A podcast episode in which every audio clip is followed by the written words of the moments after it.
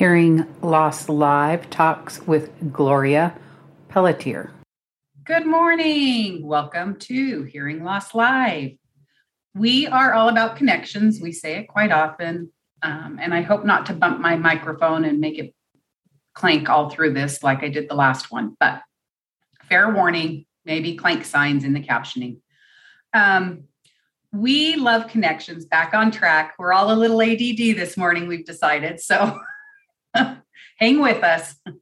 Um, connections are very important. We talk about it all the time. And we have with us today Gloria Pelletier. I think I said it right.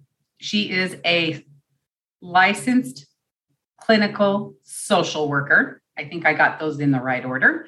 Um, and she has been a great inspiration with Hearing Loss Live on um, all things to do with uh, clinical social work and patient and therapy relation. And um, for me, I'm going to go back. I'll give it to Shelly here in a minute. But one of the things I recognized when we worked with the state was services didn't seem quite right for those with a hearing loss. There was a lot of misconception. Um, and so I love the fact that she has she is going to be a power force. That's all I'm going to say. She's going to change the world on how social workers, therapists can work with their clients with a hearing loss because it's been a journey for herself in understanding. And I'm just, I'm super excited. But I want Shelly to start with how she met Gloria and a little background because she and Gloria work really hard together um, to help improve our services and to help Gloria move forward with her new services that she's um, working through getting set up as as a as a therapist. I'm done. Shelly. Okay. um, I lived in Arizona many years ago. Ten years ago, I was living in Arizona, and I looked for a nearby HLAA chapter, which happened to be Prescott. Uh, and so I got in touch with the guy who ran it, and um, Jack is a great guy. We connected right away, and he had these wonderful meetings where like 20 people came, and I was like, wow, in person, 20 people uh, chapter meetings. So I was really impressed with what he did and how he worked it. But I moved back to Utah after that. I um, what went now 10 years later jack and i still email back and forth and and now my uh, mother lives in prescott. So i was visiting my mom and when i visit my mom i visit jack and jack introduced me to gloria. And that's funny. We connected i think pretty much right away on uh, all things hearing loss and other things as well I I like that she gives me a new look at hearing loss, uh, a different perception, and some of the things that I've learned from Gloria have been wow. so I, I I'm really glad I met Gloria and that we're working together, and I too see her changing a lot of things here in the future.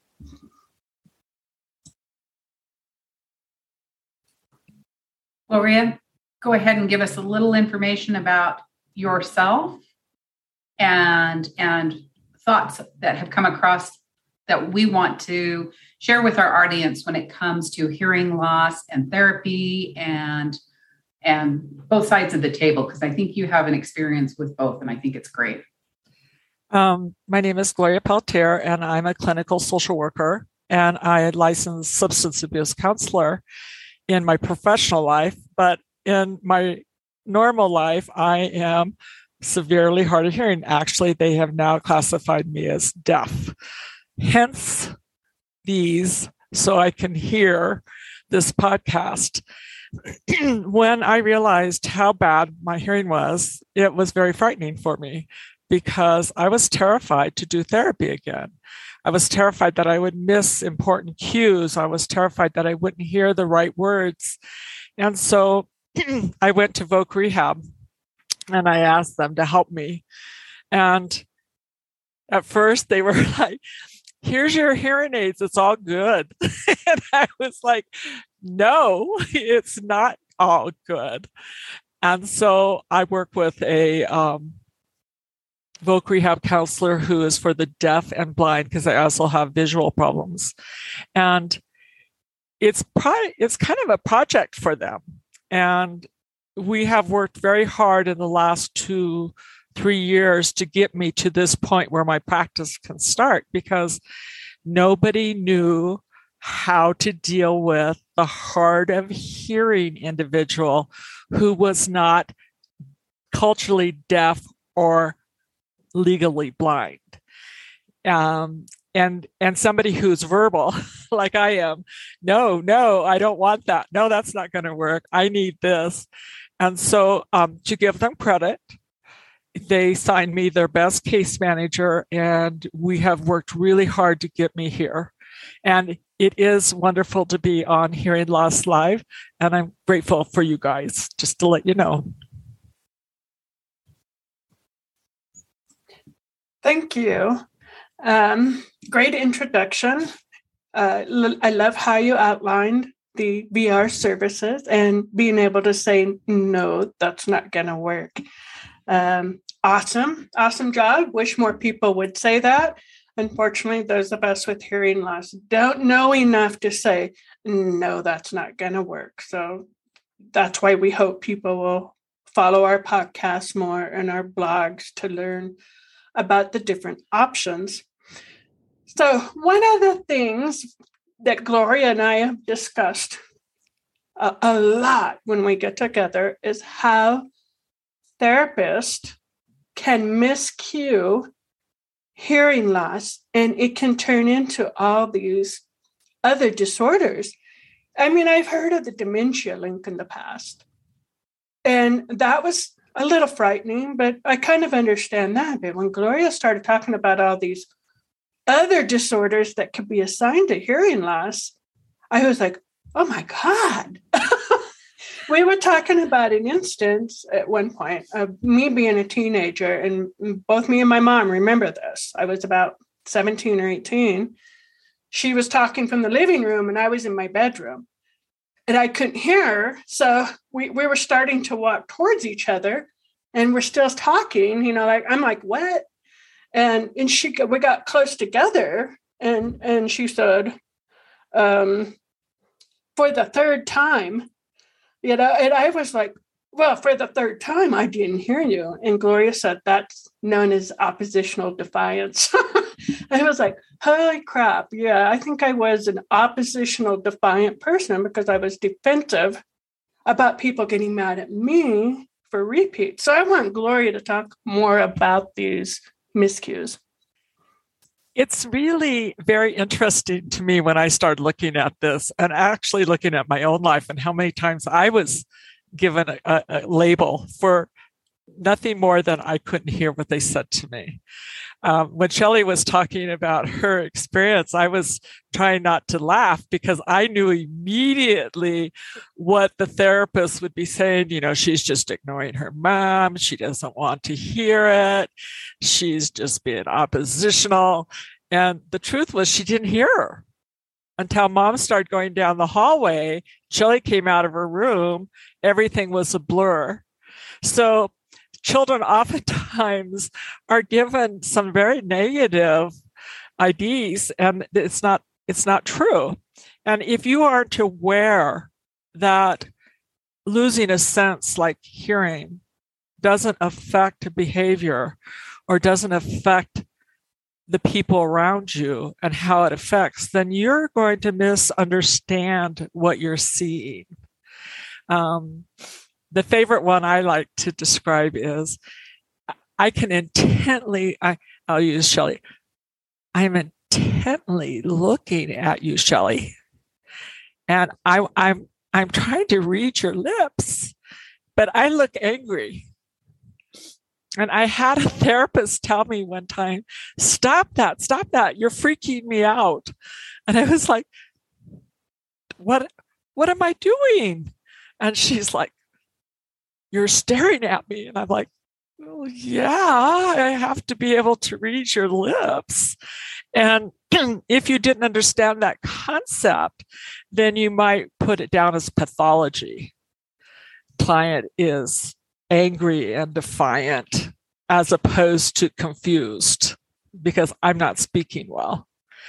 So these we see these kind of misrepresentations of diagnoses quite frequently in the deaf um, community. And when I first went in for help, um, I also had uh, very interesting experiences with the therapeutic community misdiagnosing me. And I know what my diagnoses are. So I found that very interesting. I really like the one when you're looking at very intently to see what that person is saying. And then you wait for a few seconds, right? Maybe 15 to 20, and that's a long time to people to make sure that what you heard is what you heard. And then you might repeat it back because you want to make sure that you understood what they said. And now you have another condition that looks in the DSM and the therapist is like, oh, she she's just really not paying attention. She has ADD, or maybe she has ADHD, or maybe her anxiety is so bad that she can't concentrate. And so it's very often that people with hard of hearing come into conflict with traditional mental health training. And that's kind of what I want to prevent and what I want to talk about. And I'm, I'm grateful for the opportunity to do that. So. I, I want to throw out there, Shelley, when you looked oppositionally uh, defiant of your parent, and, and, as parents, we've all been there, right? Um, I want to point out you had a hidden hearing loss, correct? Like it's it, uh. so so okay.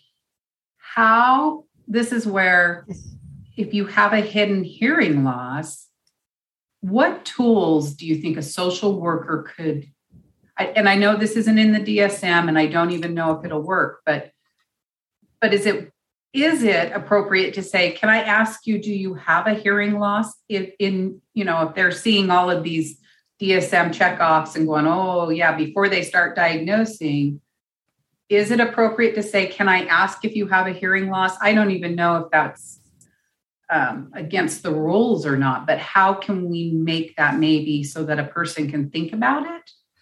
It should be on the checklist.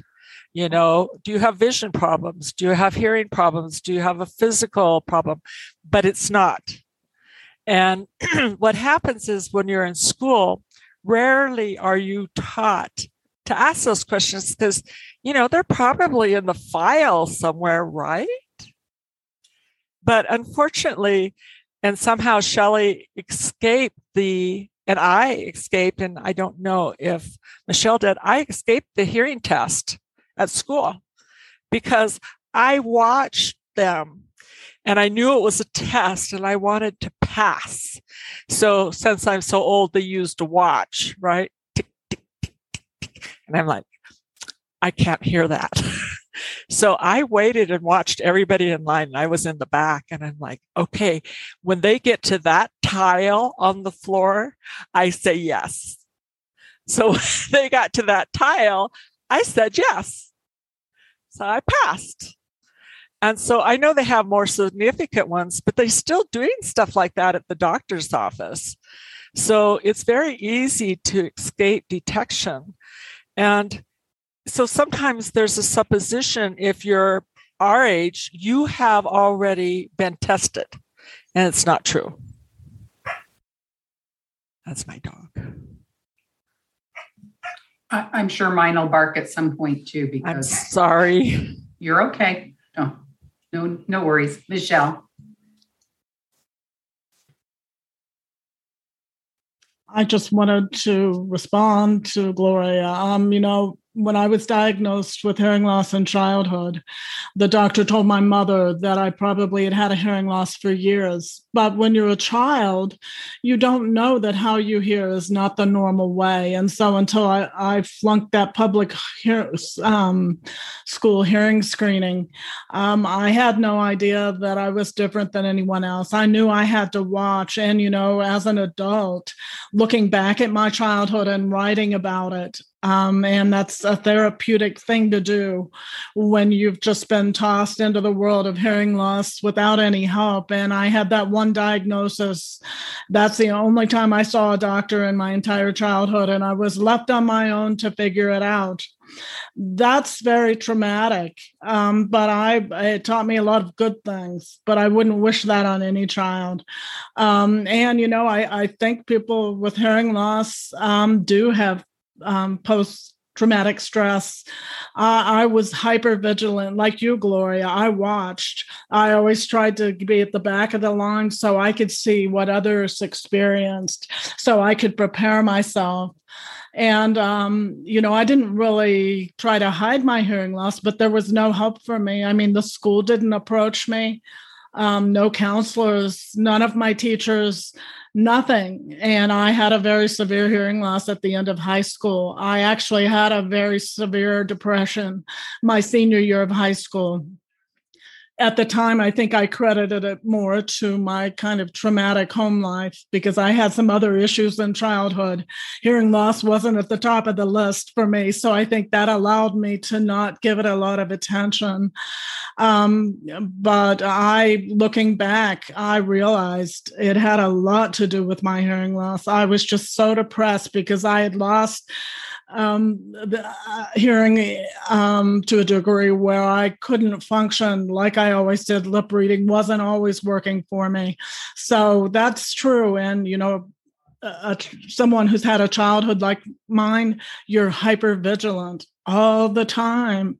And that takes its toll. Um, and so and like you said, uh, there's not a lot of understanding, uh, a true understanding about what hearing loss is, even from state agencies and professionals.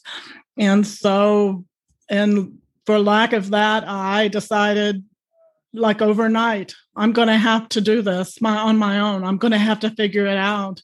And um, i started doing that and um, it kind of turned my life around but people with hearing loss shouldn't have to get to that point.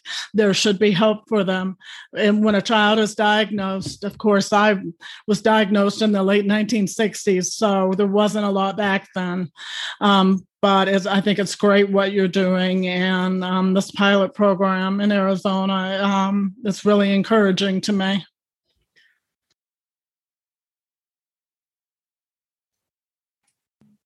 Yeah, I agree with you there, Michelle. Um, one of our goals here at Hearing Loss Live is to to help states understand that they're underserving those with a hearing loss. Uh, and that people with a hearing loss, whether you're new to it, had it forever, you, you have rights, right? Um, and and you can say no. So Gloria, uh, kudos because oftentimes we find that they don't want to buck the system. Uh, oh, that costs too much. I don't. I don't need that. I can put up with this. Um, and and unfortunately, ADA laws are written to kind of um, I'm trying to politically correctly do this, and I'm not going to. It, it favors employers, right? It favors business, certain businesses, certain organizations to do the cheapest thing and expect everybody to do it and everybody to, you know, get what they need. And that's just not true. That that's not true, you know. Um, and so every time people every time our HoHs go out there and ask for their truth it's just so it just broadens it. And and the fact that you were able as a social worker to see oh there there's this gap that's being missed in mental health. Because i thought it was just me being silly. So you kind of validated what I came up with a, a while back, um, long before we started hearing loss live, that my concerns around the mental health um, industry, not knowing some of that comes from having a student in mental health uh, programs, actually, two different programs where it was very misunderstood. And I thought, wow, there's just a long way to go with some of this. And my dog's barking too, by the way. So, uh, okay, that's my soapbox. What else was on our question list, Shelly? I've forgotten. So we've got about a, about 10, 15 minutes. Oh. Go ahead, Gloria. You, I know there's all kinds of things we have talked about. So uh, let's see. The um, and here we go. You know the ADD thing here. So okay, I got my train of thought back. uh, you know, well, as the hard of hearing specialist for Utah, they have a list of counselors for deaf and hard of hearing. And I remember asking my supervisor, are they really trained on hearing loss? And she goes, I don't know, you know? Um, and I was always thinking, no. Luckily, when I did some sessions myself a year or two ago, I know enough about hearing loss to tell my uh, counselor. I told her I need to lip read. I even she wanted to use Zoom, and I'm like, no, I would prefer Google Meet.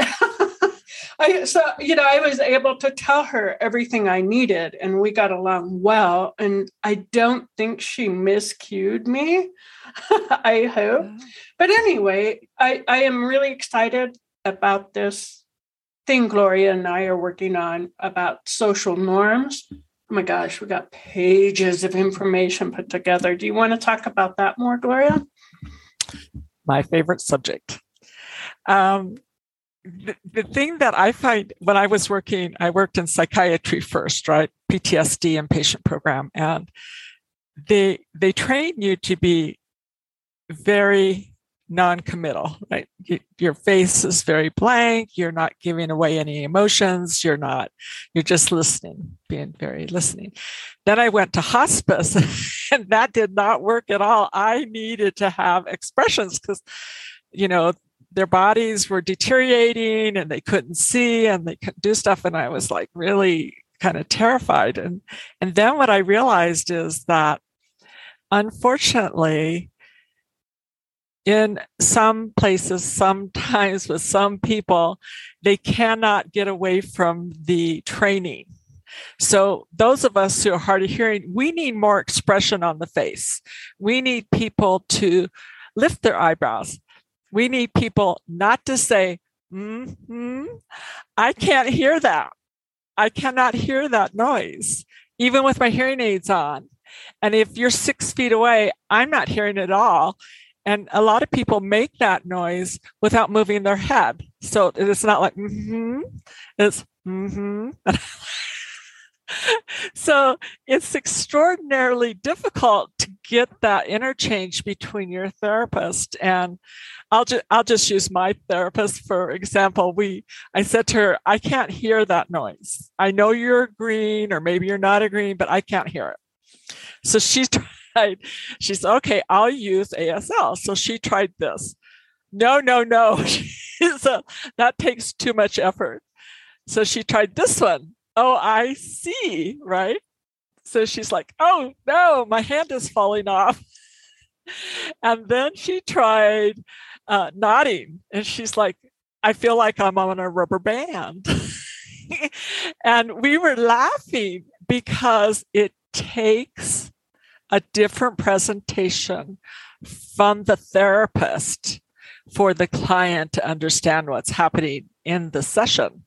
And if the therapist doesn't know that, and the likelihood is they do not know that, a lot of miscommunication happens. And that's really the wrong place for it to happen. And what happens is that the client has one perception and the therapist has another one and they collide. And unfortunately, many of us who are hard of hearing learn to just keep our mouths shut because we were told, you know, just be quiet. I'll talk to you later. I'll tell you later.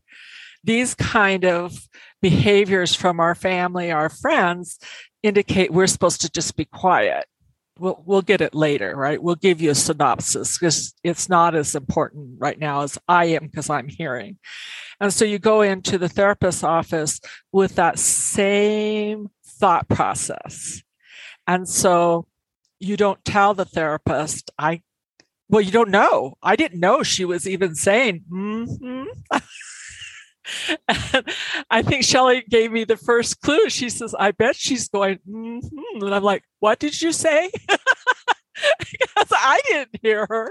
And when she told me, Gloria, I'm doing this, mm-hmm. I went, oh my God, how often had that happen in my therapy session? And I thought she was just being very blase about what was happening. And so that's such a simple cueing, but that miscueing can create tremendous anxiety, both for the therapist and for the client, because the client thinks they're not listening. I'm not as important. And you've been given that cue before, right? We'll talk about it later. Not right now, you're taking too much time. I'll tell you what the doctor tells later, mom, because it's just, you know, we just need to get on with it. And because it takes me longer to, to talk and to process and to respond. And so sometimes our family, I think, is well meaning, but they don't understand the impact that has on us. And that can and often does translate into anxiety. Am I going to say the right thing? Did I, am I taking too long? Does anybody want to hear me? Do I have anything that is important to say? And then we get depressed because we want to be heard. Every human being wants to be heard and recognized. And if you have enough negative events happening and you don't have any way of mediating that, you will find yourself having, you know, depression and thoughts and sadness. And when you go to talk to somebody, oh, I'll talk to my friend about it. They're like, what do you mean? that doesn't make sense. Of course, you can hear, you can talk, right? Since I can talk, I can hear. And I'm like, no, I'm deaf. They're like, no, you can talk. so all this stuff really leads to a lot of problems. And I I found that there is not really any good information about hard of hearing and mental health. That was one of my projects to find a pilot project, to find something that would help me. Even I went to the deaf. They had a um, uh, a substance abuse treatment program back east, very progressive, and now it's closed funding. So I couldn't find anything. I really could not find anything. And I thought, this is not okay. Because, Julia, I also felt like, what's wrong? What's, what's wrong? There's something wrong in this whole modality. And honestly, I wasn't taught. And I, I did a survey um, of my friends who are in mental health, and I said, How many of you ask, do they have hearing loss? And I waited, zero. Yep. And I asked, Do you provide CART? And I was like, What? What are you talking about? and I was like, Okay. Um, have you ever considered that their depression or anxiety might be because they have hearing loss? Zero. And I thought, well, these are really wonderful therapists. I mean, amazing people. And some of them had huge clinics. And they never asked if they had a hearing loss. And I think it's because it's so hidden. So many of us, just like Michelle, she speaks very well. if you didn't know she didn't have hearing loss, you wouldn't know it. I speak very well and I am technically deaf. So I think that hidden disability is always the hardest for people to understand. And I also think that there is a lot, no, I don't think, I know there is a lot of misperception in the mental health community about hard of hearing. And no, we're not culturally deaf. we may be deaf, but we don't identify as culturally deaf. We identify still in the hearing world. And that confuses them. So I think there's a lot of work to be done. And I think that I'm very excited about it. And I was very lucky to get a case manager who said, okay, we'll do it. So. Um, you know, on the social norms, a lot of us grow up um, learning to be diffident. Um, my mother was fearful of everything. And so um, she also was overly considerate.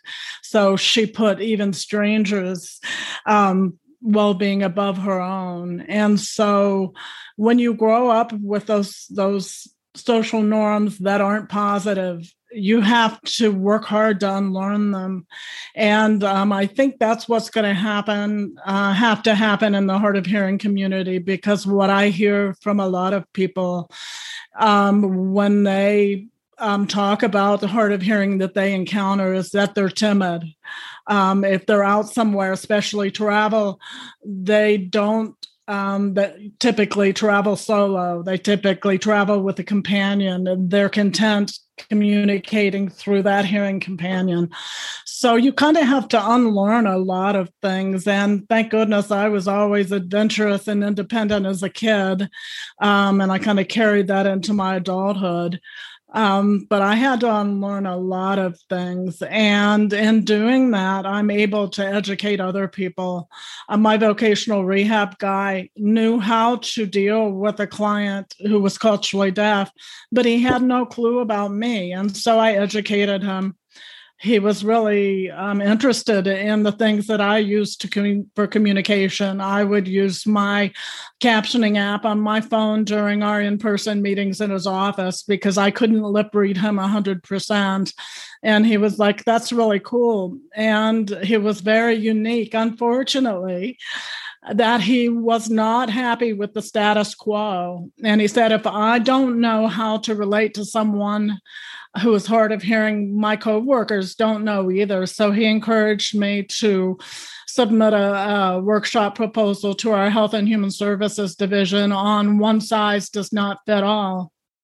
And that's been such a thing in my life because I've not um, benefited from hearing devices. Um, FM systems, nothing for me. I have severe hyperacusis, so I can't tolerate that volume. And people try to make you try all of these things that you know don't work for you um, instead of just giving you what you've requested because you know that what you've requested works. And about the only thing that works for me when lip reading and other things fail is CART, uh, real time captioning. And um, I think therapists should have access to that. I, I think there should be funding to provide that. I know in my own therapy, I started therapy right before COVID. And then we went online. Google Meet was great, but when I met with my therapist in person, I had a hard time um, understanding her, and I couldn't use the captioning app because there's a confidentiality thing. And um, I finally just quit going to therapy. One thing was my therapist talked more than I did, and everybody told me that's not normal. so, so I thought I'd better move on and look for someone different we're at the 35 minute mark and I and I love this conversation and I want to continue, but we might need to do it in a second pod. Oh, actually, I think it's going to be a whole series of podcasts before this is over with. Um, and and much needed podcasting, right? Yeah, all on the same level, I think. Gloria, thank you for joining us. Thank you for speaking your truth, following your truth, being upfront and candid, and helping not just HoHs, but therapists who need to really know they need more training on hearing loss, right? And how we can maybe make that easier to maybe stop some misdiagnoses.